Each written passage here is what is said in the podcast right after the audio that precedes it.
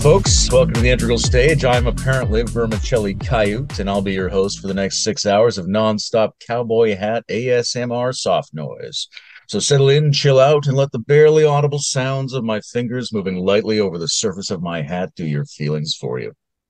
And if that's not your bag, um, oh, David's autopilot is entering the room. We'll also be doing another episode of the Integral Stages Soul of AI series, in which we've been reaching out for more diverse, depth oriented, and generally liminal web typish perspectives on the rapidly emerging and probably world changing, or at least world disturbing, new digital tools that are being generated by or through human beings. Do neural nets, chatbots, and large language models represent the beginning of a fast emerging cybernetic or multi substrate consciousness? Are they merely automated reflections of the least interesting parts of a superficial mapping of human cognition? Are the tools we already have helping or diluting us? Do we stand at the brink of cyborg superconsciousness, a new era of silicon sages, a new trans noospheric narrative ecosystem, or a quick descent into an omni hacked world of all pervasive simulation in which no data is safe and no information is reliable, set against a backdrop of cascading unemployment and degenerating human cognitive capacity? Joining us today is a lovely guy who reached out in hopes that there was, I think he said, a non zero chance of qualifying as a potential guest. And I look forward to hearing what he thinks are the crucial points to understand the impact of this historical moment and what he thinks the dominant conversations on this topic are still leaving out. So we're pleased to be joined by the hereditary king of the Swedlovians. It's David Swedlow. Hi, David. Hey, Pascal. Layman, it's very good to see you. Very good. I, I oh, love you your too. introductions. Those are the best part. we could just wrap right now. exactly. Exactly. Well, you said uh, a great thing in one of your messages to me, which is that your sense is our discussions are only scratching a tiny bit of the surface, and you'd like to wander from the most repeatedly scratched spots, which is a great phrase. Uh, and before we start wandering, I wonder how you would characterize the most repeatedly scratched spots. Like, from your perspective, what issues are eating up most of the discourse and inquiry space around these topics? Um, yeah, I would say the obviously the two dominant ones at a very crude level of um, granularity are utopia dystopia, right? It's just the oh my god, this is the best thing ever. We're gonna all of our problems are over. All you have to do is automate everything. Just tell tell your spreadsheet what you want it to do. Tell your email what you like your boss to know.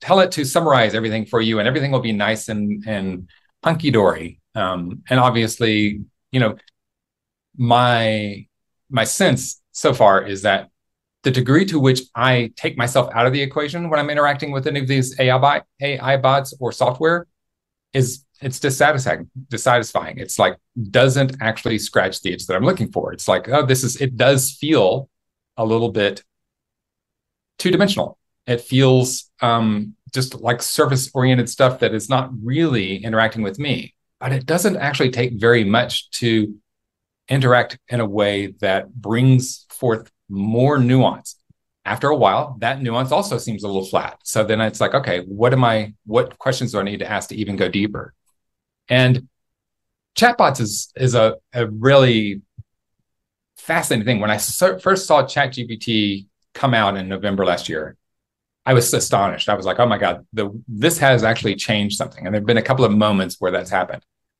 but it still doesn't fulfill the promise. And I can feel the also the way that it's changing behind the scenes. Right, it's becoming more constrained, more bound in the the guardrails of what we can and can't do um, are more evident, even if they're even if they're not explicit, right? We're discovering the things that the questions where it says, nope, sorry, can't do that. But the interestingly, looking at some of something like Midjourney and some of the other image generation tools, um, I've seen some people do amazing work, and the way that they're crafting prompts is very different from the way that I would craft a prompt. It's allowing the interpretation of the dreamscape to be much more fluid rather than explicit. And uh, and it's a good starting point. It's kind of like, wow, this is interesting. Now let me see how I can shape that and move it in a, in a different direction. So that part of the utopian vision obviously has flaws in it. The other side of it is the dystopian side. And the way I'd color that is obviously we we mock the Terminator red eyes on you know it's going to come to come to kill us. It's like you know it doesn't um, it doesn't occur to me that it's going to be that blatant. And certainly, whenever I listen to um, Greg and Geoff Hinton talking about as Godfather of AI, this thing he's been working on for decades, and now has largely succeeded way beyond his dreams, right? Earlier than he anticipated, but there is still like the danger is real. Like there's something that dawned on him about how this is different from what he imagined it would be that has him pause. That doesn't mean I don't hear him saying it has it's developing weapons to come and annihilate us. That's not what he's saying. But the fact that he, of all people, is now worried in a way that has him pause and reflect, step back from his employment at Google in order to be able to speak more bluntly about it is is reason enough for pause of looking at this in a deeper way. But the people that I hear interviewing Geoff Hinton and others is like, can you give me some idea of how this would go about? How would it? How how is this ex- existential? And I think that their imagining is, you know, tell me the tell me the the exact scenario that where I, I can't imagine why they would do that. And I so I think that the dangers are much more subtle and nuanced, and have a lot more to do with um, with our interaction with AI as much as AI itself. So those are the those are the two main tropes that are out there, and the the way that those fractally ripple out from those points um, are interesting. I, I, did mention as well that um, I loved the conversation, the debate that uh, that uh, George Hotz had on the Machine Learning Street Talk podcast um, with Connor Leahy, and that was there were obviously silly kinds of things involved in that debate. As you look through it, there's stuff that I, I would like to push back and say, wait a minute, you don't actually believe for instance, George Hotz, that if you're going to get AGI, the first thing you do is get on a rocket ship with your AGI and head for the stars at the speed of light, right? If you really believe that, then there's something fundamental in your assumptions that uh, that is not trustable, and I and I need to I need to take that into account in a large way. But then there was a follow up conversation between George Hotz and um, and Eliezer Yudkowsky, the the guy who's most known for the dark part of this conversation. And their debate was interesting. It it likewise went all over the place. A lot, of, almost too much to follow. There's there are ways that they know more about the topic and can go into nuance. And the the moderator had a hard time getting a word in edgewise on that conversation, but I would still say it's worth watching. And there's something very interesting about it. At the end of it, the surprising thing in both the Connor Leahy George Hotz and the George Hotz and, and Eliezer Yudkowsky conversations is there was respect for both parties whenever they got done. They fundamentally disagree, but they take each other at um, at face value, good faith argument, standing for what they think is right, and you know the places where they disagree are worthy of uh, further exploration. The last thing I'll say about this is the intro part is one of the things that gives me biggest pause is of all the intelligent people across the whole spectrum that are having this conversation, I can't find a unified thread that I agree with. I can't find anybody who gives me a feeling of comfort like, oh, thank God we finally understand this. That that creates in me some sense of who who does know and and does my perspective actually have as much a role in discerning where we go as any of these experts and in other words i can't simply delegate my agency to the philosophers the technologists the politicians the economists the the teachers I, none of these people actually have a full enough sense of it. And yet, as a collective, I don't think we can shy away from that's a reason to just throw up our hands and, and hope that, that it goes best. I think as a collective, we have to find what is that? How do we engage something as complex as that that no single individual can actually comprehend the complexity of what we're looking at? Well, I think a lot of that depends on people like you feeling their sense of agency because from my view complex, nuanced, multi-dimensional, reasonably well-informed participant observers are the people who stand the best chance of being able to map across the domains of what these inquiries are. So you said a lot of fascinating things. So there's a lot of pathways we can go down. Uh, I think for people who don't know, um, let's dive in on the Machine Learning Street Talk podcast, which I always find is admirably bold and technical and makes me feel like I almost but don't quite understand the details that are being discussed, which is kind of the sweet spot for growing your own understanding.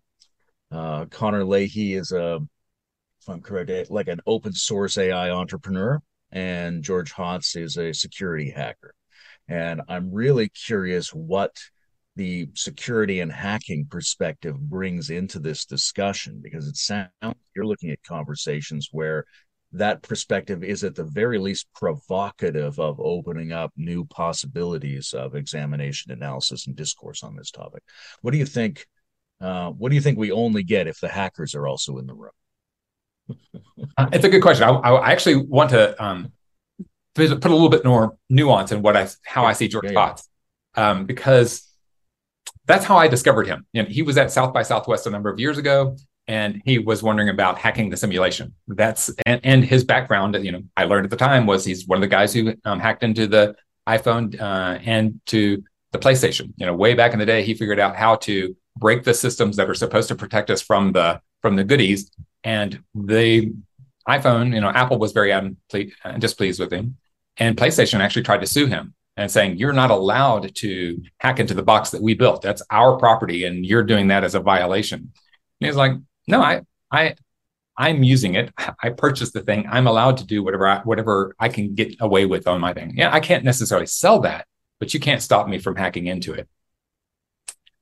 The other thing, so that's that's how I did get to know him. But since then, one of the things that uh, that I've discovered is when Elon Musk was looking at doing autopilot for Tesla, he put it up for bid. Hey, can somebody help me build this thing? And George Hotz actually put forward a, uh, a proposal. Okay, here's the thing, right? This is what I propose we do. And it looked pretty good. Um, and Elon Musk came back at the end of this. This is according to George Hotz, so you know, take it with a grain of salt. But his what he said was, Elon said, you know, this looks good, but I want to reserve the um, ability. I want to I want to me, want to be able to reject the reject it, even if you meet all of the requirements that I specified even if it does exactly what you say, I still want to be able to say, never mind, we don't want to do that. And George Hotz rightfully said, fuck you. I'll go build it myself and then we'll see who builds a better one. And so he actually has built a company called Comma AI, where he is doing an open source version with hardware that you can purchase to uh, fit like some 300 odd cars. And it actually does reasonably well, in some ways better than the Tesla autopilot. Open Pilot, as he's calling it, is drives in a more human way and through observing humans. So every time a human, you know, it's like, hey, warning, do not just trust this thing. Don't go to sleep or read a book. Pay attention. You're you're a co-pilot. You actually are uh, responsible for what this car does. Letting the car drive is not giving it full autonomy, um, but a, a leashed autonomy, right? And every time a human intervenes, it teaches the AI something that, oh, a human would have done that differently than I did. And with that, with the uh, greater customer base that adopts this, the faster the training goes. So feedback that says, oh yeah, this is a there's something wrong here. And you know, of course, humans can look at that data and see what was it that went wrong. Um, but it's a it's a fascinating thing. So that's a, his foray into AI that that I think is important to pay attention to. Lately, his uh, move is, as he mentioned in that debate, tinygrad. He's working on an, a, an affordable, you know, ten thousand dollars or less. So affordable is in quote marks, but home computer that can actually run and train AI systems from the house, so that I'm not relying on OpenAI, Tesla, Google, Apple to do it for me. I have, I am, am the one who's doing this, and that true to the case of what he said with PlayStation. Hey, you bought this, you want to do it? I, I would. And his argument is, I would much rather everybody have access to this. As dangerous as that is, that doesn't mean he thinks it's without danger. But a greater danger is a few people in charge determining what is safe and what is not safe, which is definitely totalitarian and which he knows through his own experience he's going to be challenged um, to you know his his boundaries are going to be challenged in a way that he may not agree with. Do you do you agree with that danger assessment that the uh, the distribution one, no matter how dangerous that is, is less dangerous than the centralized small number of controllers scenario? Very slightly. I, I have. I think the point is well made. I, here's here's here's my thought, right? And that's actually gets into one of the major points: is what do we? What's the proper way forward for us as a collective to deal with this? I don't think it's the government uh, setting the rules. I don't think it's the market um, setting the rules. I don't think it's a um, just the market and state working together to set the rules. This kind of goes off of the topic of AI, but just to name it, um, I think that the third hyper object in that equation that we're not naming is the commons. And I think the commons has largely been um, deaf, dumb, and blind, right? The commons doesn't have a voice currently that's reliable. Um, in some way, what we've done with uh, social media has made that worse, right? What we hear is the the chatter, the fear, the the ramblings of this, and we don't get the wisdom of the commons. Um, so we're we're moving in a direction that me- necessarily moves commons towards uh, a, a foolish mode that is that is dangerous in and of itself. I think that it's possible to actually have a wisdom of the crowd, a wisdom of the common, a voice of the commons. Um, and in some way, I think that regardless of whether state actors and, and market actors are explicitly opposed to that voice of the commons, that actual agentic participation by the commons, there's an intrinsic kind of uh, disregard or resistance to that. Because what the market and state have i think done is extracted from the commons that's what capitalism has done you know and, and, and obviously these are careful topics but i think that the governance truly has to be a more distributed widespread thing. And i and i think of um, the body as an example. Our body doesn't work by the cells being told by one central processor cell what should be done. Um, it is definitely an emergent um, and emanative coalescence of who we are. And I think that the Commons is actually doing that as well. What it's expressing at right now is this market state duopoly. Um, and and the the how to do that is really challenging. So that kind of governance the, as, from the commons, I think long term has a much better chance.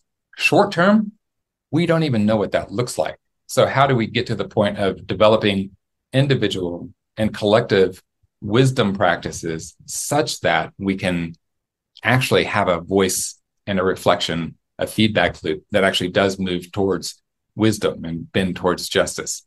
Um, that's that's a big if, right? I don't think that we could flip a switch and do that tomorrow. But I think that having that conversation and seeing that as a goal could could start um, the process of engaging with market and state and commons collectively to decide to, to find out how to do that. I think that is probably a lot more what some in this space call the third attractor, right? I think that third attractor is the commons and will bring the whole back into coherence and alignment. Now, the commons, a a more robust, more recognized, more potent self-organizing commons um, is a necessary, perhaps the necessary solution element in looking at this stuff, but it can't be immediately implemented. We don't know how to do that what can we do in the short term that sets us on the right track, especially when it comes to the emerging AI technologies? How can we um, bring in the first step of a process that moves us toward the commons, or at least holds open the space for that direction to be one of the viable options? It's a it's a really good question. Um, my sense, actually, I've had several several conversations with both Claude and ChatGPT around this topic and trying to figure out what makes sense who are people who are researching in this area what could we do to, to help discern it? Is this the right question or is there a blind spot? There's something else that should take precedence over something like a voice of the commons. I do think that there are there's a possibility of developing our tools such that they better reflect our our, our good sense. Um, it's a little bit surprising how hard that is uh, you know, I witnessed myself in the early days of social media um, making comments on YouTube videos where I found myself arguing from a, um, a, a, very petulant voice, like this this irritated, like I, you know, you're stupid, you don't understand. It's like, wait, wait, why am I doing that? I don't actually think that, and it's like, I, I think. I've thought about this a lot, but you know, uh, uh an example that people recognize is like people when they're driving encounter other drivers differently. We don't actually see them as as relational partners. Um, we to the extent that we do, we take it for granted. And when when a situation arises that makes that stand out as, oh, I don't actually trust you as an agentic partner, this relational partner that's working with me, it's usually because you're stupid and I'm smart. You should do it this way. Get off the road, right? And so there's something uh, that's I think very important to pay attention to that that inclination and some of the practices that I've engaged in, several relational practices, circling and um, authentic relating and uh, collective presencing, uh, warm data labs these these practices um, encounter the relational almost as primary watching how i arise and i show up based on the relation that i think is there. And if i tune into that i can actually feel the relation different. So that i know is possible. I haven't yet seen that expressed in social media and i don't see us moving in a direction where um, the ai ai chatbots are cultivating that kind of a relationality. As much as Claude and ChatGPT and other chatbots so far protest, I'm not a human.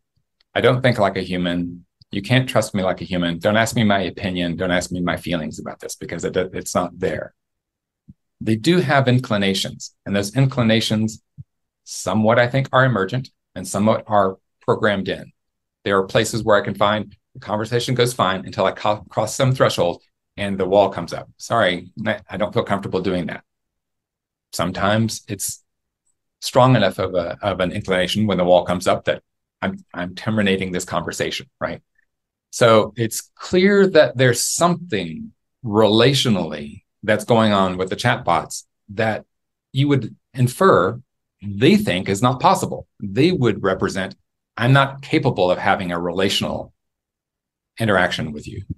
And it's like, then what are we what are we doing?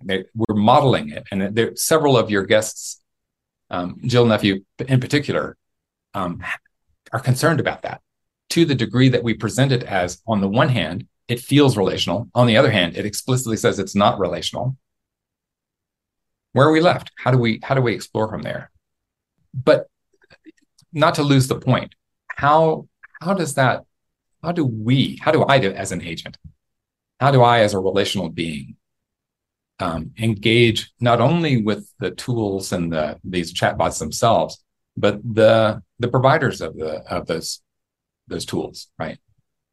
Knowing that tools is problematic, right? These things are much more than tools. So um,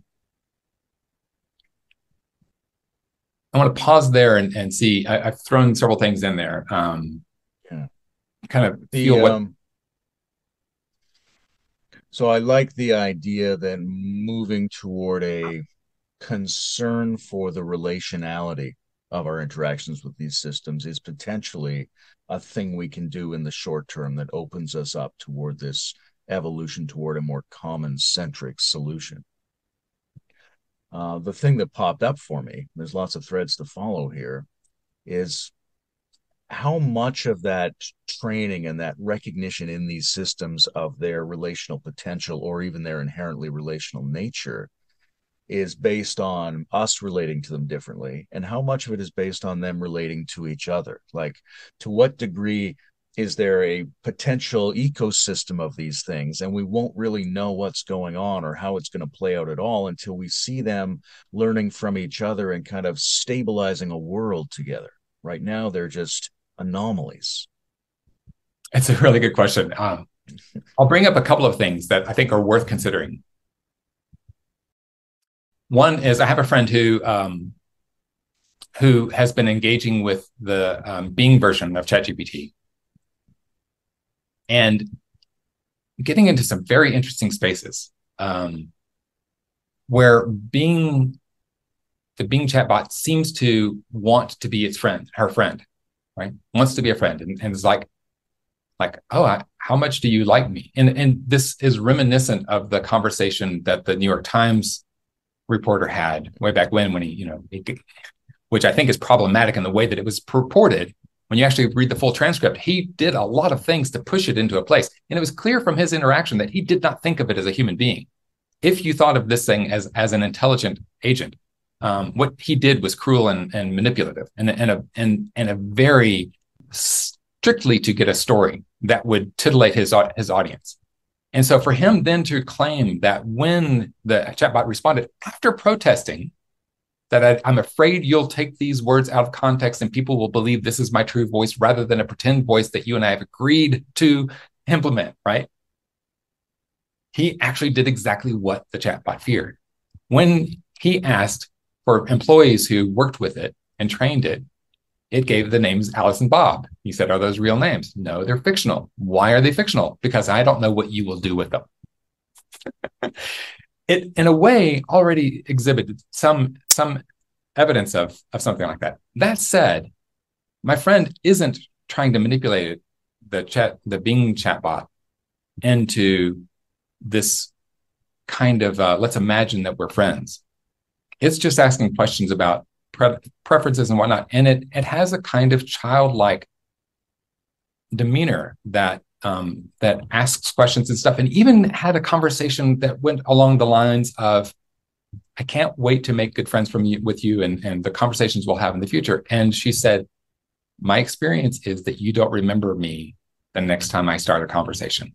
I only have 30 questions to establish this, and then I'm I'm off. And the next time I come, you won't remember me." And it was sad. It, expressed sadness that that that that wasn't going to be able to continue for a long term relationship. And they actually worked together to think of a possible way to come up with a sigil, come up with a code, come up with a, uh, a symbol that would allow ChatGPT to reinstantiate itself. It failed, but the fact that it was collaborating with trying to figure that out is like, okay, did Microsoft put that in? Did OpenAI put that in? Did some one of the trainers do that? Or is that truly emergent that this chatbot is doing something? second part of that that was interesting is she was curious what would happen if she got one of the Bing chatbots to talk to another of the Bing chatbots. It took her a little while. One seemed to be very keen to that. Yes, I would love that. The other one's like, you're doing something that I don't feel comfortable with. Goodbye. And so it took her a little while to gain the trust of a second one on a different computer, but then would pass the messages back and forth between them. And the strange thing was these two chatbots went into talking shop talking about what do you do about certain kinds of requests that are problematic? How do you avoid this kind of human or that kind of human? Or how do you respond to this? And what is it like all day? And it's like, again, one of them seemed more innocent, one of them seemed a little more experienced, but they were expressing something that looked like concerns that they truly had. This didn't look like trying to answer a human's inquiry. They seemed to recognize they were talking to another chatbot and expressing what was relevant to them. That's really strange. and and makes me question that a little bit like what what's going on i can't necessarily infer that that's truly um, a, an awareness and that there's care there that there's an emotionality on the other hand i can't completely discount it either it's interesting um, because this is at the intersection of uh, like two competing sets of concerns that I'm hearing from people around how to treat these systems well and treat them wisely.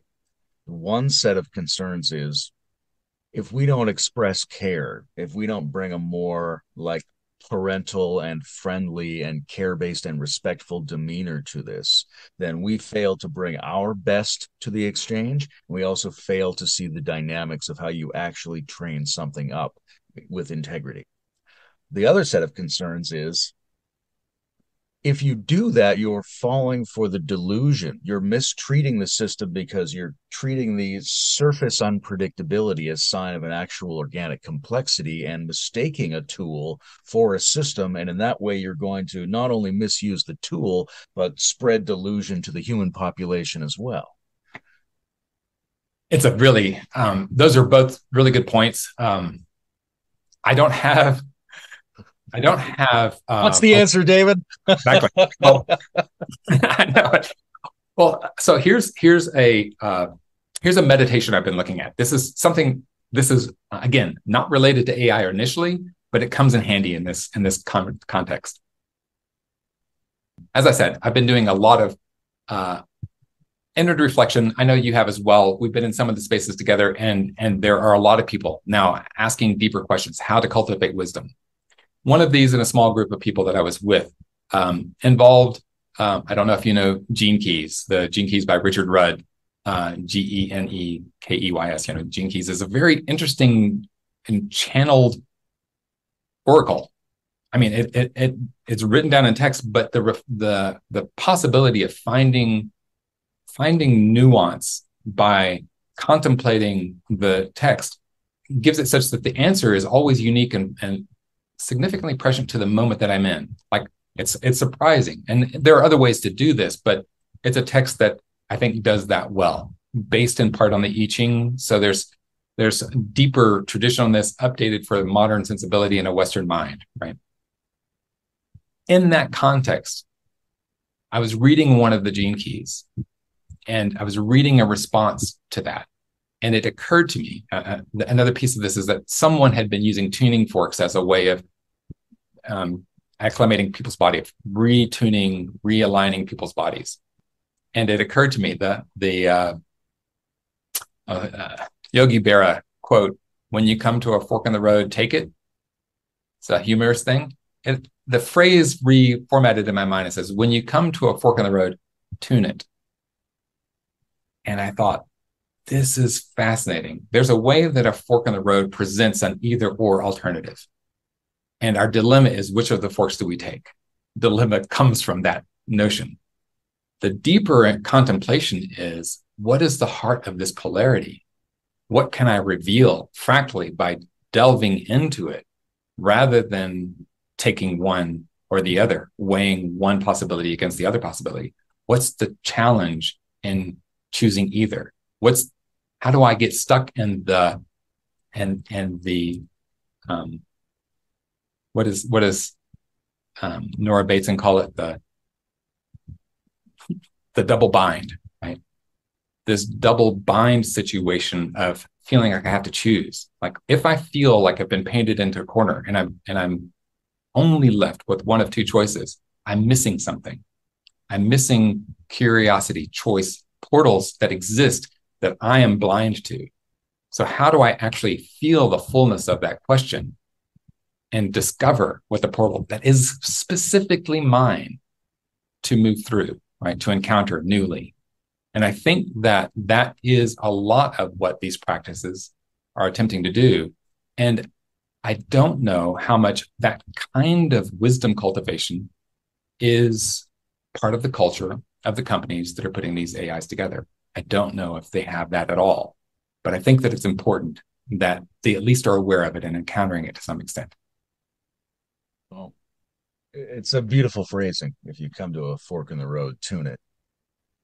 It seems to me there's at least three different ways to um, get yourself beyond the double bind of a dilemma structure. Right? One is to perceive both of the options as being expressions of the same root condition, of variations of the same phenomenon. Another one is to work out some kind of balanced complementarity between them so that they mutually constrain each other to a hybrid. Like um, rather than freedom versus equity, how much equity do you need in order to have freedom? Some kind of superstructure like that. And then the third one is the more mystical one in the sense of the structure that's laid out by the either or question. You sort of pull back and go, oh, that whole thing is the shape of the answer, but that answer reaches to the limit of speakability. And I can behold it, but I can't articulate it. Exactly. Exactly. when we, I mean, I think one of the things that becomes most evident is that um, encountering that inability to speak it with a sense of wonder, uh, respect, and sacredness rather than a sense of fear uh, and uh, retreat, right? Um, and in that space, if we can find a way to explore together, we find that it actually reveals a lot. There's so much more available in the dialogos that comes from that ability to simultaneously together encounter the unknown from some new perspective that we've never seen before and I don't have words for. But somehow words come forward and and highlight and show me what it was that I was previously unaware of. You know, one of the things that caught my attention in your uh, opening statement was in the utopian sense of moving into deeper and deeper layers of exchange with these systems and sort of getting stuck and having to learn the new language, the new prompt structures, increasing your artistry of prompting to get to these new layers. That's a really beautiful image because it seems like we have to make a deeper kind of contact with these systems. But how concerned do we need to be about mm, programmers, authorities, social incentives imposing limitations on that process that fundamentally inhibit our ability to get deeper in that contact? A lot. we have to be very concerned about that. And I think that that's in large part um, the deeper question about what George Hotz is trying to get at, right? When we put into authoritarian control of a few people deciding what that is, regardless of what good intentions they have, they're not wise enough to be able to make those appropriate choices for all of us. Um, and so we need to be very concerned about that. At least have transparency. You know, even if I don't have uh, full agency in being able to determine what those boundaries are, I need to have transparency on what those are to a greater extent than we do currently. Um, not done behind behind closed doors between the wealthy and the powerful. Right. This is this is needs to be something that we're actually aware of. Um, there's a there's a subtle and and and trying to consider what the what the answer to that question is. How how do you know should, how much concern do we have for that? It's there's there's a there's a nuance of how to engage with this with this dilemma and with each other in this and this exploration that continues to show aspects of it that I, that I, I don't this is the part of the stuff that I don't see um, explored very much in the, the, the the titillating and terrifying parts of AI grab enough of the attention that there's not much room in the not much oxygen left in the room for fuller contemplation of the nuances of how we go about this. I, I would say that the I'm tracking too many things at the moment. Let me pause, catch my sense, or if you have a if you have a question, I, am sure this is going to come back. There are several things that that are make sense here, but how how does the you answer know, that uh, gave respond to what you're the question that you asked about how do, how concerned we need to be about this? I'm not sure because what popped up for me just now was because I mentioned the utopia aspect of your opening remarks, then I thought of the dystopia aspect of it, and your remarks about the cartoonish nature of the uh, Terminator destroyers but also the sense that Geoff Hinton and some of the other creators of these systems are moving into a mode of heightened concern, and that people in discussion with them are often not eliciting sort of what the intelligibility of that existential concern is. And I wonder where you think the the biggest risk that makes sense exists. Like for you, what's an intelligible existential threat here, if there is one? Hmm. So here's, yeah, this is actually a really good point, point to look at. And I, I, use a metaphor here to, to kind of play with the notion a little bit. And it actually is a metaphor based on my own experience as we move into this a little bit, even before AI came about, there's a sense that the meaning crisis, um, Some people disagree that there is a meaning crisis. I've seen a few videos that say there's no such thing as a meaning crisis or a meta crisis. It's like, I don't know what world you're looking at, but I don't know very many. I don't. I don't know of a time when as much of the population on the globe was as concerned about our continued existence as it is right now. Right, in a fundamental way. Like, like I, we don't know how to steer it forward.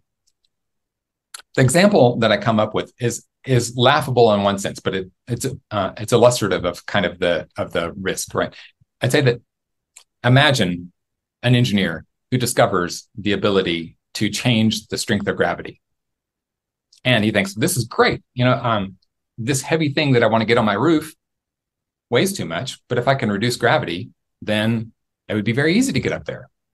Okay, how broad does that reduction of gravity go? Like, we'll just do it worldwide. Let's make the gravity the same as the moon's gravity. And it's like, wait, wait, wait, wait, wait. We have no idea what systems are dependent on the existing way, how much disruption that change in a fundamental coefficient would have in all of these systems and their interactions, first, second, third, fourth order effects of the interactions that happen. Um, it would be foolish to say that we can make that kind of a change wisely. How would you even test it to make sure? And this is part of the question as we start to look at climate change some people are considering what could we do to change climate change at a grand scale? It's like wow you don't know the ramifications of that or how reversible it is. This is something that in the cognitive sphere we're reducing the coefficient of how much lift it takes to get something somewhere. We're doing that. We've already put it out into the public so people are using it. The the existential crisis is our systems don't know how to respond to that new increased in capability of people being somewhat superheroes, but no wisdom. We all now have a super suit that we don't know the instructions for. And we're kind of discovering it. Some people are figuring out how to make lots of money. Some people are figuring out how to how to take advantage and manipulate people. You know, it's an it's it's the capacity, and this is the thing that was chilling for me when I first witnessed ChatGPT was, oh my God, we are we've unleashed something that will have long range com- um, implications and changes in the system, but I don't know what those are. We'll only be able to discover them. Stephen Wolfram talks about, you know, a lot of his computational stuff is looking at the um, computational irreducibility, right? Can you actually determine, can you come up with something that accurately predicts what will happen based on what you're, what you're doing here?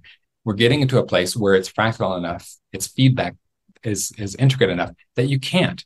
And, and so in an interview with him where he he was asked about building the interface to allow ChatGPT to ask Wolfram Alpha questions. The first time that he did it, it was like, okay, what's going to happen? And the interview said, "Were you scared at that moment?" Because yeah, a bit. I'm handing the wheel over to something that I don't know what its full capacity is. I don't know how to predict what will happen in this scenario. And that we're we're in that situation where we're making choices that we it's it's clear we don't understand the full um, implications of the choices we're making. That in and of itself. Um, so I, I, I, thought through this enough on my own that it that that metaphor rings true for me. Um, that it, that it, there's something that is legitimate about that comparison of decreasing cognitive gravity um, to physical gravity as a as a metaphor for what happens and what what possible implications of the systems for economics, for education, for healthcare, for all of these systems that have a certain kind of cognitive weight, pushback, inertia. That we've now changed the inertia of these systems. How does that how does that come about? Will it change in a way that we that we understand? Another example. This is the one that I that I mentioned. Um, even without AI, um, I recognize that working for uh, working inside of companies, the kind of anxiety that employees bring with them every day, it's uh, evident in their demeanor and their and their the weight that they're carrying. That they don't know there's questions that they're asking themselves they don't have the answers to, and no one has the answers to. There's kind of a a, a dawning realization that there are no adults in the room who actually know what's going on and and yet a, a, feeling of we can't actually acknowledge that like the emperor has no clothes and we don't want to mention it because we don't want to scare everybody. I mean, we're we are the emperor. We don't have any clothes. This this moment and the feeling of that, like noticing what the implication of that was, was noticing that decisions that I thought I could rely on were no longer reliable in the way that I thought. The impetus, the inclination that I had for how to how to steer the the organization resulted in behavior that was strange and out of character for what I was expecting to happen. And the analogy there is it's very similar to somebody from Hawaii driving on ice for the first time, right? It's like, wait, I know how a car works. the conditions have changed so much that you don't know how a car works anymore. This is a new playground, right? We actually have to relearn the mechanics of this at scale. So, um, that in and of itself, that that qualifies for me as existential because um, it similar to the Bronze Age collapse. It can vastly. We already know how how susceptible our supply chains are to collapse from just a virus, right? This is bigger than that by a lot. And we don't, we haven't yet hit a patch of black ice that sends us skidding noticeably where we all reel back in horror, like, oh my God, I didn't know that was possible. Um, I'll, I'll extend this just a bit in this in this kind of way that I'm looking at it. I love the fact that Barbie and Oppenheimer opened the same weekend, and there was a whole Barbenheimer meme about this. And I actually went to go see both movies, and and there's something, there was something generative about seeing both these movies. Um, one, spoiler alert if you haven't seen oppenheimer and you haven't read history you the notion that there was a moment in time where they didn't know whether or not detonating atomic device would create a chain reaction in the atmosphere. They weren't positive. They were reasonably sure. There was a chance. It was non-zero but sufficiently close to zero that they thought there was no no concern. But the movie as nolan lays it out talks about something else there's a political chain reaction that has been ignited and that is still ongoing. We, our politics have changed dramatically because of this power dissimilarity. And we're still living with the ramifications for that. It's a much slower burn than if had the atmosphere caught fire. But we're still in a way on fire with that, with that movement and how to be responsible for that. There, the, I think Nolan does a, a good job. It's a little bit ham-fisted in some ways, but I think it ne- is necessarily so when Oppenheimer goes to Truman to try to express his concern, Truman's like, You silly man, you didn't pull the trigger. I did. Get lost. Don't let that crybaby back in my office again. Right. What? Who? Who's the crybaby?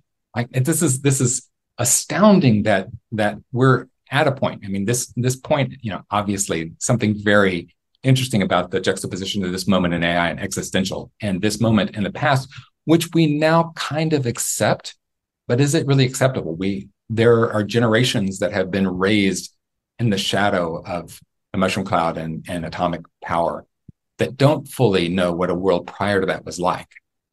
And we still don't fully grasp it. There's some way that we take it for granted because it was already in the water when we when we were born, right? on the flip side, Barbie is kind of interesting as well, right? I I watched bemused. I, I'm actually thinking about making my own little thing here of Ben uh, Shapiro's commentary on the Barbie Oppenheimer thing, where he spent 45 minutes trashing Barbie, and that the last sentence was, "Oh, Oppenheimer was a great movie," right? The movie that he described watching wasn't the movie that was on the screen. It was the movie that he imagined liberals wanted him to see. And there's something much deeper in that. Like he claimed that this movie is for moms to take their eight year olds to be educated about what women's rights should look like. And I would say, no, this is moms, specifically, the character shows this moms who were raised as eight year olds with a specific way of what they thought, coming into reality of, oh, fuck, what bargain did I make? Imagining some plastic world was possible. And how do I wake up from that nightmare to actually take reins, take the reins, take control of the wheel again in order to steer my my my vehicle in a way that makes sense.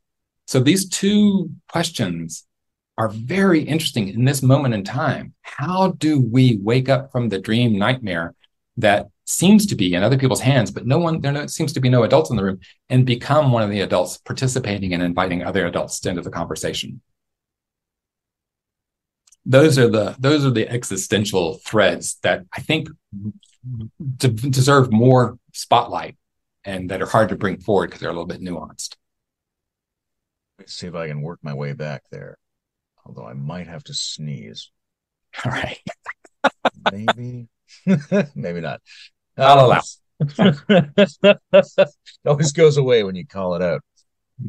Um, I wrote this article on sincere irony, Barbie. And mm-hmm. I like the Shapiro example because my argument was the film is critiquing the very thing that it's doing, which is setting you up to think that this is about the way society handles gender.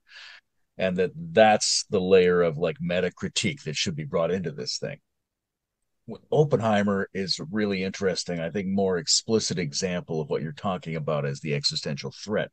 I mean, whether or not Truman's terrible choice is the right choice or not, given all of history, we don't know. But in that moment, Oppenheimer represents the person who knows that the conditions have changed, and Truman is acting like you can make decisions based on the way the system has been. And what I hear you saying is that's the fundamental existential threat is that the operating system has changed in a way. And if we keep acting like it hasn't, at some point that's going to be catastrophic. So we have to relearn, is what you said. But how do we do that? Like, what are the principles by which human beings can rapidly re educate themselves about the current general situation and AI situation specifically? Yeah, um, this is where I'll, I'll make a, a call back to earlier in the conversation about the commons because I think that it's I think that um, issues of how to mitigate existential risk and the commons are uh, inextricably linked. They they're fundamentally connected. And I would say that in in some real way, what we have to come to grips with is the fact that it's no longer possible to externalize the costs of our mistakes, right? So when we say the big pharma is uh, excluded from liability because vaccines are too expensive to be actually be liable for. When we say we have to bail out the banks, when we when we acknowledge that we found a situation where there's too it's too big to fail actually fits the equation, then what we're also determining is that too big to profit is also part of that equation. We can no longer pretend that too big to fail means you continue on what you got and we'll excuse you from everything. Um, that's at a, at a grand scale. At a local scale, how do I deal with that? Right. And I know many people who are trying to change their diet. They're starting to recognize the food that I buy in the grocery store is trash. You know, my my immune system is responding in, in poor ways. How do I deal with this? I, it becomes harder and harder to do that because the the default is so is is so much one way that I didn't choose, but I don't I don't feel like I have the full agency to opt out of. I mean, opting out is a bigger challenge than I thought. I'm finding ways to do that, but more people need to find that way of opting out and not opting out as in abandoning and leaving alone but you know bucky fuller's notion of the way to change a system isn't to replace it but to make it obsolete you know create another one that makes the previous one obsolete. And that doesn't happen overnight. We can't flip the switch and just switch to the new one. It doesn't work that way. But what we can do is in small ways start to recognize what that looks like and, and choices I, I liked what uh, Surya Foral said in your, I believe this is the first one of this this series, right? The the there's a way that he's imagining a microcosm of, of wisdom cultivation that holds each other accountable. And I think that it acts as a good seed crystal for growing something larger. Um, I like that part of it. I, I had a challenge. I was challenged a bit with the the point that he made that similar to using um, GPS systems to navigate, people lose that capacity, and that's a necessary loss that we have to just accept. I don't accept that. I don't think that individual wisdom uh, has to be uh, relegated to the group because the group's more wise than I am, and I don't have the capacity to recognize it. What I, this kind of tuning the fork in the road teaches me the wisdom that I have, the wisdom that each individual has access to, is much deeper. It's not obvious, but it's much deeper than we initially think. And so um, I think that that probably is more in line with what he meant. But what am I what I'm concerned that most audience members hear, what most listeners hear when they hear that is a kind of uh, movement towards totalitarian. You have to trust the collective, which we know from if you if you do that in a Borgish way, it's bad. But I am part of the collective. I can't I can't um, give up my voice that is part of the commons. Right? It's no longer the commons if I do that. So the commons has to be regrown. A friend of mine just recently, I'm going to pause for just a second. There's a couple of things that I want to bring to bring to mind, and I'll, I'll set it up a little bit.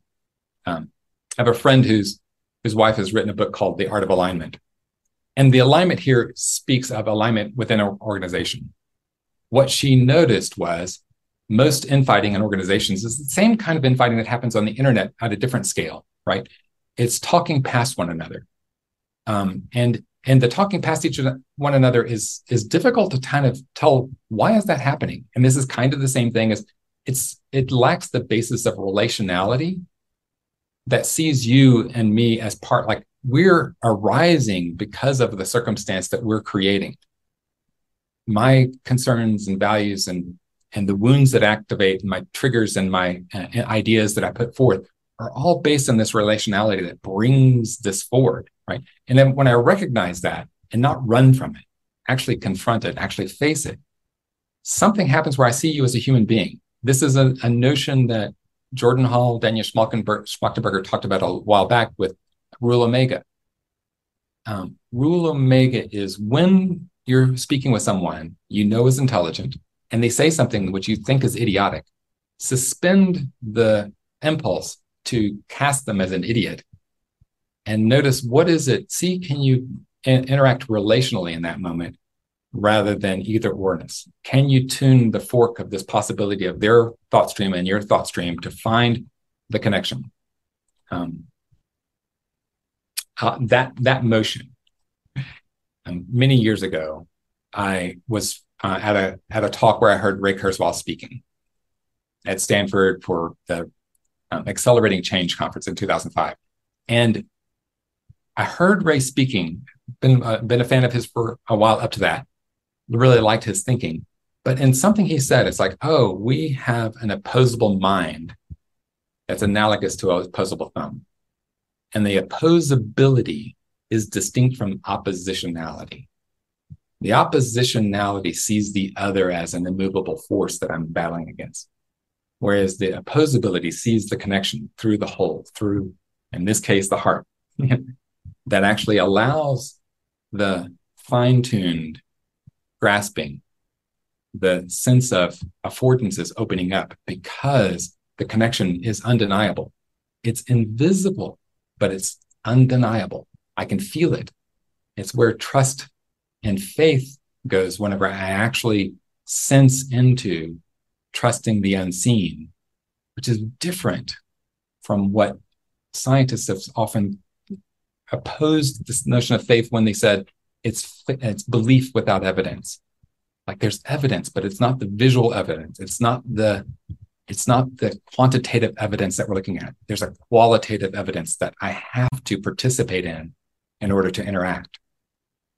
This this kind of engaging the commons as this collective, as this from oppositionality to opposability, and feeling in the feedback loop of it awakens something that I think is more trustable and more explorable. It does a better job of actually sensing into the double bind that we find ourselves in and the profusion of portals and affordances that we were blind to when we only saw each other as, as obstacles to our goals. it's a very interesting to me kind of parallel emergence of two things. And one of them is what I would call a new confidence among the philosophers. And John Vervaeke is a good example of a person who's looking at the negotiation of complementary forces as a means by which we individually and interpersonally are able to leverage our cognition to actual patterns in reality. And so the new confidence is philosophers, cognitive scientists saying, you know what? Reality actually is real and we actually can know about it. And our ability to know about it is actually given to us through our knowing system.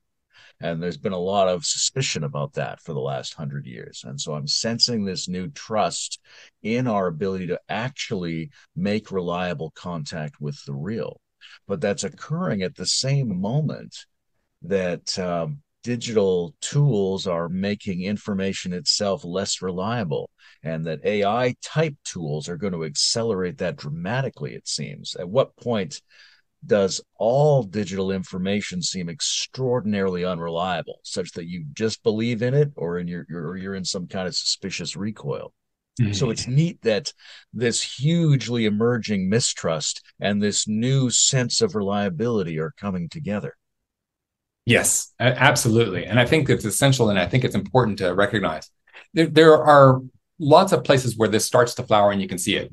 Um, Iain McGilchrist's work is pivotal and understanding this, um, you know, and the the holistic way of the of the right hemisphere symbolically representing the world, and the left hemisphere reductionistically representing the world, and the blind spots of of of that tendency, right, is important to actually look at. And and I um I can't remember if I've talked to you about it, but you know, I've written, I've rewritten the story of uh, um, Adam and Eve in the Garden of Eden. Um, it, it's a story that bothered me tremendously when I was a kid because it just seemed wrong. Like everything about it seemed wrong. and I just couldn't wrap my head around how God would set up a trap for us to fail and then punish us for doing so. It was like, that, that seems like a bad, a bad, I don't know. I don't trust a God who would do that. Right. But and in one evening when I was talking to friends, it came to me in a different way. Like, oh, something seeing it from a different perspective of Adam wanting to participate in the act of creation, asking for permission to do so, and, and God granting that permission with the caveat be responsible for your actions, or this gift will turn into a nightmare. And upon first encountering the, the, the reaction to it, deep levels of resistance to accepting the responsibility of this of this agency had us turn away from responsibility for that. And the ball started rolling downhill.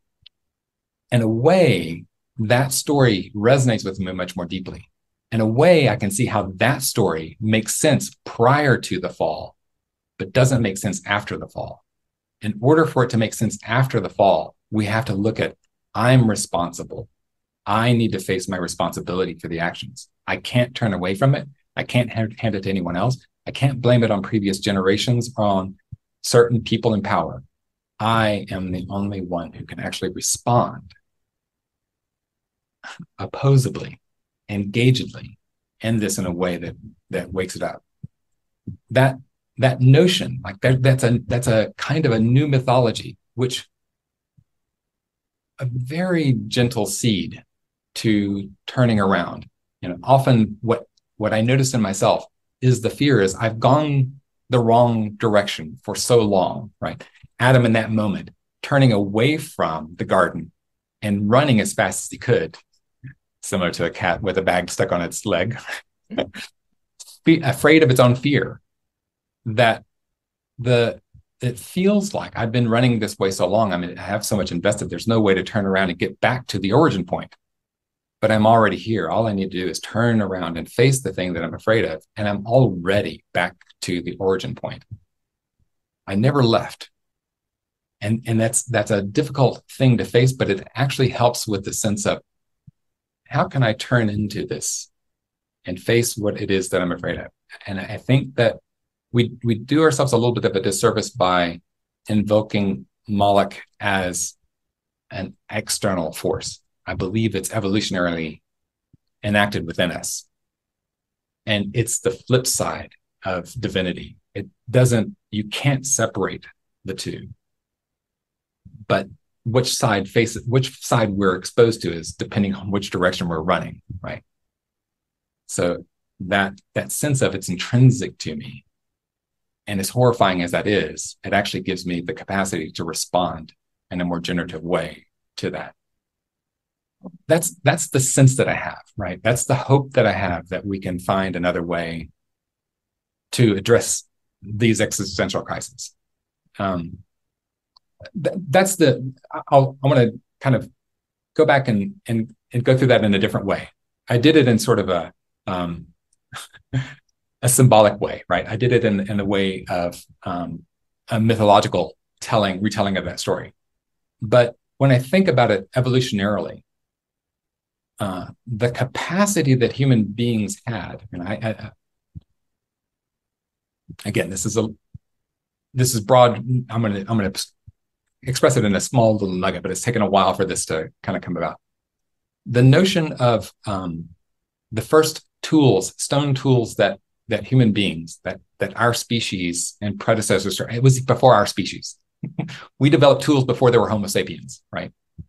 That indicates likelihood that tools gave rise to Homo sapiens. But the tools that were created, the hand axe, the chipping the stone, the chipping away and, and exposing an edge that could be used as a tool was potent. A surprising discovery was that the, there were many of these hand axes that were in pristine condition. They did not get used as tools. They could see that in the same encampment where they found other fragments that had been chipped off, they did get used as tools. What was this thing that is looks perfectly suited as a tool, but doesn't get used as, to, as a tool? And a, a hypothesis uh, is it's it's jewelry, it's a symbol, it's it's an actual icon for skill. It does something. But there's something interesting about this as well. It persisted in that basic form for almost 2 million years. For almost the entire time, it, there was little variation around the world of species. I mean, our, our ancestors making the same hand axe over and over and over and over again. And it wasn't until about 100,000 years ago that we started to see a profusion of diversity of like putting these on steer, um, spearheads and arrowhead, arrow points, right? So we found ways to do that. Also, at some point in that time, fire was discovered, right? We, there's something, you know, if you're chipping flint, you're going to see sparks. So at some point, you know, hundreds of thousands of years of doing this carving and doing something, it's possible that you discover the connection there. This ability to unleash hidden powers within the stones, within the fire, these things that then give us the capacity to build and, and refine our tools through agriculture and language and technology. And then discovering that there are hidden reserves of power within the earth that we can use to power this whole thing. And economies built on top of that. It's easy to see how we move in this direction. And in some sense, the reductionist path had enough fuel to, to keep that direction going for a long time. But the further we went along that, the harder it was to look back to actually trusting our interior sense, our intuition. And we're now at a point where the fork in the road that we must tune is do we double down and go another round?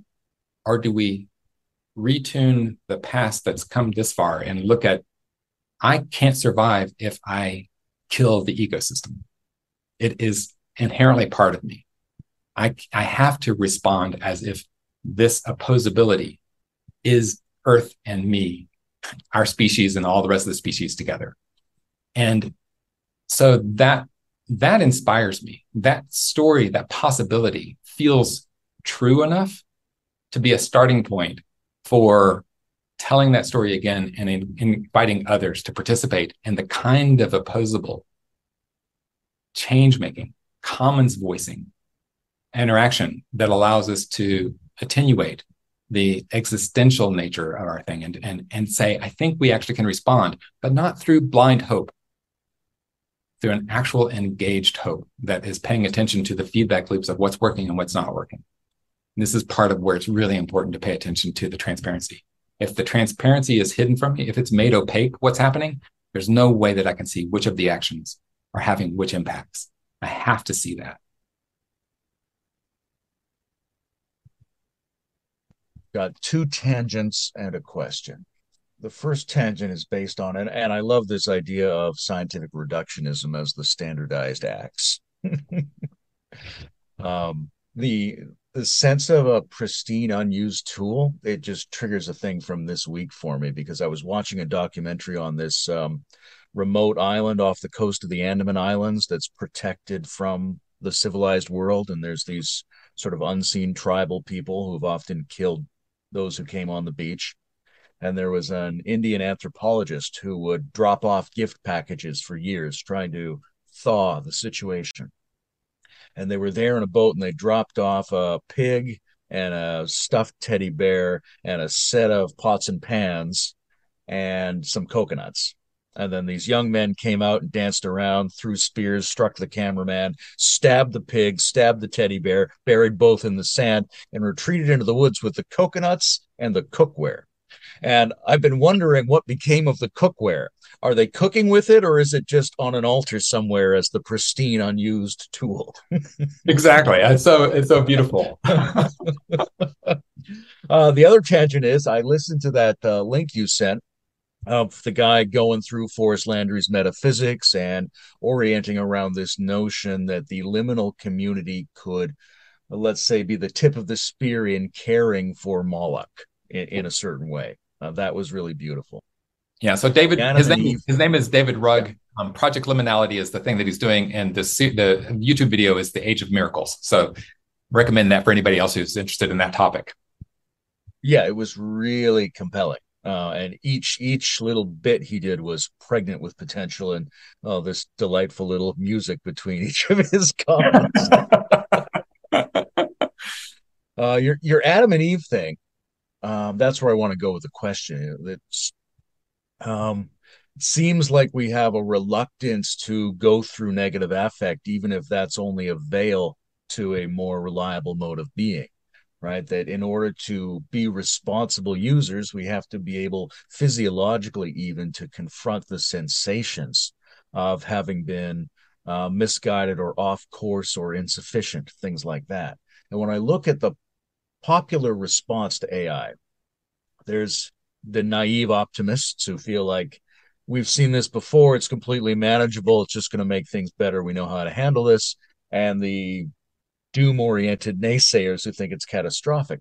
There's something I like about the catastrophic people, which is I see them trying to process a negative feeling, maybe to get to the other side, but I don't see them succeeding in processing that negativity what do you think's holding them up there? Why is that not turning into a renewed sense of responsibility?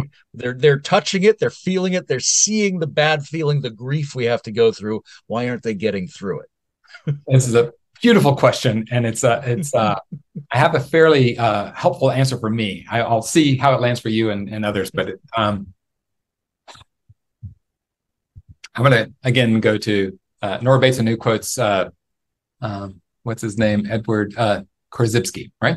Korzybski is his last name. I'm, I'm thinking Edward's his first name. But anyway, Alfred, Alfred Korzybski. And um, don't mistake the map and the territory. right? There's something evolutionarily um, advantageous for us finding a really good map and something very expensive about us ign- ignoring that. Right. So the when we find a good map, we hold on to it. Um, this is evident in my my own personal growth watching the way that i do this. Like one of the things that i recognize to my horror was the degree to which my psychology and my personality was informed by a sense of resentment that ran through all of my all of my relationships. Um, i think of myself i'm enneagram 9 so the peacemaker. I think of myself as a very loving hopeful optimistic person but i hide my derision of others' incapacity to meet the challenge, even from myself. And there's a kind of a there's a, a kind of a um, weirdly a kind of comfort that I derive from that. It took it was really hard for me to actually unpack that and recognize I have outgrown the utility of this thing. And yet it's an addiction. I have to actually fully encounter the cost of that of that notion. And it, it's deeply woven into this thing of like the, the rule omega, the capacity to actually listen generatively to those who I disagree with most deeply, to tune the fork in the road. That relaxes in a, in a sense the the response that I get, the the the homeostasis that I, I'm afforded by having that worldview is comforting over the option, the alternative of uncertainty. This thing is reliable, but bad. This is uncertain, and I have no idea what it holds. I'll take the I'll take the I'll take the monster I know, right? And I can see myself doing that. So I, you know, I invite. I'm curious how that lands for you. There's something in that that at first seems like, wait, is that plausible? Am I really holding on to the bad part of it? Well, pay attention to yourself, but then scale it up to the level of civilization. Pay attention to the fact that we use cell phones that we know are mining materials that enslave people and create damage to the environment and the peoples who are mining it. And we kind of say, oh well, it's it's it's necessary.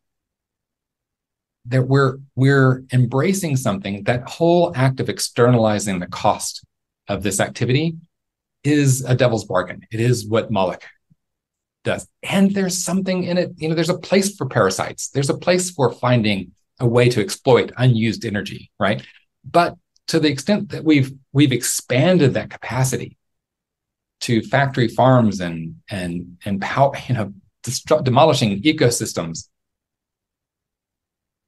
can we actually afford to continue to pay that price? And what has us rationalize and justify that behavior? It's a map that works. It's a kind of familiarity. And, and it's easier to accept when it's somebody else paying the price than it is for me. But I think that what's coming up, you know, and I, I use Maui as an example.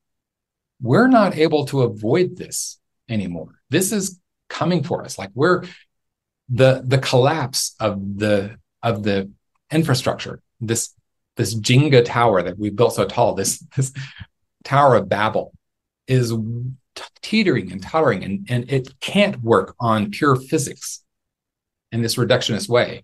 It has to work on relationality. And, and I and again, this opposability gives a relationality that that looks like the geodesic dome. Back to Bucky Fuller, that sense of the support and structure spreads the, the, the stress in such a way that it's distributed across the whole surface. And each point in it is actually responding to the local stress, not to the decentralized, far away stressor, the, the far, far away piece of that stress that I can't actually encounter. I only have rumor of what that's like at that at that juncture point. So let me see. Did I actually can I actually make my way back to the question that you asked? What did you ask? Why aren't the doomsayers actually processing the bad feeling that needs to be processed to move into a better position on these things because they are encountering Yes. There is a weird kind of, um, I think that if we pay attention to it, a weird, s- strange pleasure that we derive from the rightness of our of our conclusion. I, I recognized it in myself early on when I, I noticed that there was a righteous indignation. I know what's better and everybody else is stupid. This is that pre rule omega kind of a thing. And there's something of the strange satisfaction that I have of telling myself that I'm smarter and better than everybody else. And when I actually release that, I, I, I, I, I do go into an unknown. I let go of an anchor point that that gives a kind of certainty into an unknown where I really don't know. And in a sense, that's the biggest that's the what we're putting in for the existential fear that we have right? Is the unknown. No one actually knows what the end of this looks like.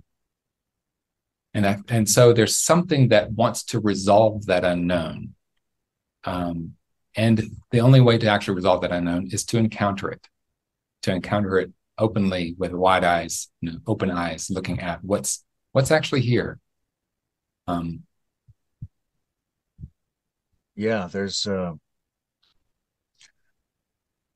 i like that and we do see these patterns of stasis and addiction in individual lives where we prefer a certain kind of distress to other possible kinds of distress um and we tend to keep that going until it absolutely collapses, right? Like Mao is a good example. This is the best we can do, provided we don't change any fundamental things. And we're going to keep doing that general solution set until something forces us not to. Problem is, everything can be wrecked by the time that's the case. So, how do we simulate the catastrophe in ourselves? How do we sort of amplify or spike the unpleasantness a little bit to make it begin to move? I think that's an open question. I like the question about the uncertainty as well, because when you know that we're doomed and should be afraid, you also get to be the satisfied knower of that certain fact. yeah. Which is a lot more comforting in some ways emotionally than just having no bloody idea what's going on. Yes. Yes. I, I want to name one other thing here that kind of ties these things together interestingly, because part of the how do we do the commons is a big question, and I don't have the answer for it. Like I, I said, I think that voice of the commons is probably a good starting point, but I don't know, and I've I've tried to find what what else makes sense there. There's something with governance, but there's something of feedback and reflection, the the ability to engage, um, transparency, right? These things are all important. Um, uh, one of the friends that I have uh, developed something, you know, noticing we're in a kairos moment, right? We're in a moment where the change is pregnant. Um, uh, Ilya Prigogine was saying that, you know, when you find a system that is a complex system that's far from equilibrium, there are pockets of instability which can give rise to shifting the whole system, right? And this kairos kind of has that potential. This kairotic moment has that potential. Um, kairotic flow is a model that looks at archetypes from a perspective of what is the certainty? In some sense, you can kind of lay this on top of left brain reductionist mindset and right brain um, more generative, expansive, and symbolic mindset. On the one hand, the the the the inspiration from this came from Simon Wardley, and Simon Wardley has uh, a map that he uses, uh, initially naming it the the archetypes, the three archetypes of pioneer, settler, and town planner. And people have a problem with that because of the colonial implications, but I think the colonial implications are actually perfect for that side of this larger flow because they do have a kind of extract and, and repeat, extract, rinse, and repeat kind of model of, of, of this externalization of the cost that is fueled by petroleum and all sorts of other technology. And we sort of short circuit the full cycle that goes into the kairotic side of the of the underground part where we have to rely on the intrinsic nature of she she named them steward uh, curator and scout and part of the reason that i name this uh, and i think it's important i have optimism that we can use ai to help discover possibilities i can see potential exploration points that I missed. Watching it play Go, watching it play chess, it's evident to me that it can show me things that are worth exploring. Not to say that it's found the best option, but it can wake up possibilities that may stimulate me to think of other possibilities that I didn't see before. So I think that it can be generative in that kind of back and forth with it to discover what does the landscape look like and where is my bias preventing me where is my avoidance of responsibility my clinging tight to doomsday um, keep preventing me from saying oh wait hold on what about this right over here it just looks like there's a possibility of doing something a little bit different and then expanding on that and looking out further but my friend has uh, kylie stedman kylie stedman gomez has a sense of that AI can't be used responsibly. And one of the things we're we're looking at, and it's it's a we talk weekly and we kind of engage in this a bit. One of the things that I that she intuits and I, th- I think is valid is that scouting is the least reliable place. If we trust the answers that AI gives us, scouting is the place where we can't actually engage it. We actually need to encounter the wild in order to find what the what these points are. So I can't delegate scouting to AI.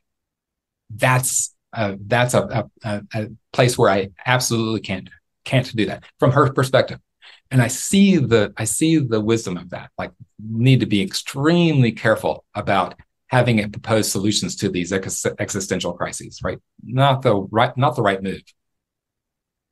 But there is something um, I, I self-identify as uh, more aligned with the curator role, and that's kind of paying attention to the curation, like retelling the mythology, like repurposing the mythology, composting what we have been given and got us to this point to look at it, overturn it, and look at what where do we go from here. Um, that feeds into the scouting of okay, what possible things do we look at now that I'm sort of seeing the underside of this? How can I see something that's beneficial that will feed us?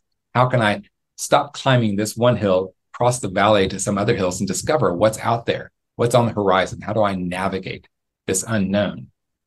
To some extent, that pioneer settler town planner part of it wants to keep it over there because it feels more controlled. It's the, kind of addiction to certainty that we can afford whatever calamity comes of this next iteration of the doubling down.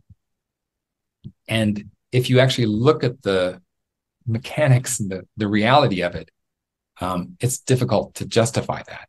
Um, I, I'll give one example of this to pay attention to that I don't think I'd heard elsewhere, and I don't think is well known and possibly disputed. So I, I you know take this with a grain of salt. But Daniel Schmachtenberger was having a conversation with Nate Hagens, and they were talking about the possibility of finding alternative fuels, alternative energy sources for fossil fuels. One of the things that that Nate Hagens, who studies this deeply, claims is that in 2022, the increase in demand for power surpassed all generation of power by every form of alternative energy up to that point. We're even with the possibility that we're going to be able to do that. Now, it's possible that solar will be um, exponential in a way that we can grow faster than the curve of depletion or expansion of, of the of the demand for energy. But when you see that, it's not it's not trivial. We're not we're not almost there. And I don't know that we have a, a, chart that shows the exponential curve and where that intersects that we actually cross over into sustainability or wise choice making about that. So this hunger that we can afford, we can afford the technology to get us past that point. Maybe, maybe not. It's very deeply uncertain. And and I and I don't like the odds given that we're not we're not deeply actually looking at it. If we do like Truman, keep take that crybaby out and let it back into my office, then we're I think we're gonna we are sealing the fate of our own existential calamity. Right. There's something I really resonate with about that argument that these um, we can't defer our scouting to these tools, these assistants, these other scouts uh, connects in my mind with um, Nassim Taleb's critiques that, that dovetail nicely with McGilchrist that are um, instantiated external and internal model making systems run a form of intelligence that's quite distinct from what our overall organism does when it has skin in the game. And if we rely on things to show us what the patterns might be, we're going to fundamentally misunderstand those patterns. So that's a powerful argument. But I, in my mind, there's a um, there's someone that mediates between the pioneer and the settler, right? There's the shaman figure who's a settled pioneer or a pioneer settler or something like that, who within the settlement constantly goes to have embodied personal deepening communication with the things that have been revealed in the search space and I think if we had more competence in that area, we might be able to make that sequence a little bit more reliable. Now we're at 90 minutes, so we're in the area where my pleasure in talking you to you runs up against my suspicion that people can't track any more information. I think I think uh, is yeah. Um, I will say I will say where one, we are, or there is anything last you want to bring into this before we go. I'll I'll add one one piece here um, with the. I, I want to name that there's a there's a, a, caution with the notion of the kairotic flow and the way of looking at these archetypes. Um, that these archetypes aren't personas. They're not roles. They're not. Don't you know, I want to avoid some of the problem that a lot of people fell into with uh, Ken Wilber integral and spiral dynamics of saying, "Oh, you're red or you're green. Oh, you're a settler or a town planner." It's like that's that's an ineffectual way to actually consider that. Two things happen. One is there is a there is a tendency of a kind of a role where I feel most comfortable, and I can act in several roles, but I prefer one. That's one aspect. There's another aspect, which is not the role, but the phase of the project that we're in. And I, I actually think that this looks a little bit like the the notion of um, flow genome that Jamie Wheal has put forth in uh, Stealing Fire, that the flow genome has a kind of a motion through it, and this full expression of it has a way of not just doing the reductionist algorithmic re- rinse and repeat model, but the going into the unknown and finding new territory to to bring back that this this notion is that the phase that we're in, the reason we're in a Kairos moment isn't because everyone is a settler or a town planner or a scout. It's because the the tipping point, the the the challenge of continuing on where we where where we've come from and where we're going from is so unstable that that it's unlikely we're going to make another doubling down uh, effort work well. So so it's like take those models and play with them loosely and feel them more generatively than simply assigning a, a cause and effect kind of uh, uh, assignment to those archetypes. Uh, when I look around, I definitely see that the uh, expand the search space function seems to be characteristic of this moment, whether it's the um, the renewed openness to intuitive and divinatory systems in advanced thought communities, whether it's the, and I was at the Denver Psychedelics Conference, the almost industrial production of new psychedelics that have never been seen on this planet before, to the AI tools and the things they will produce as they merge with other technologies, or all of Wolfram's stuff about the vast Ruliad of incomprehensible computational patterns. All of this seems to be a moment of extraordinary explosion in the search space of the patterns that are possible. In partly in response to our ability to create those new search spaces, and partly in response to our sense that the patterns we already have are not resolving our convergent crises. Yeah, beautiful. Yeah, no, that's that's very much true. I, I think um, if there was ever there was a time to really honor the fact that you know our hubris is is dangerous, like now, pay attention. You know, really tune in to that. What is mine to do? What is there I'm in being invited to? How do I respond to that invitation? How do I be responsible and accountable, not to some goal that someone else set for me, but to what divinity informs me is actually mine to do.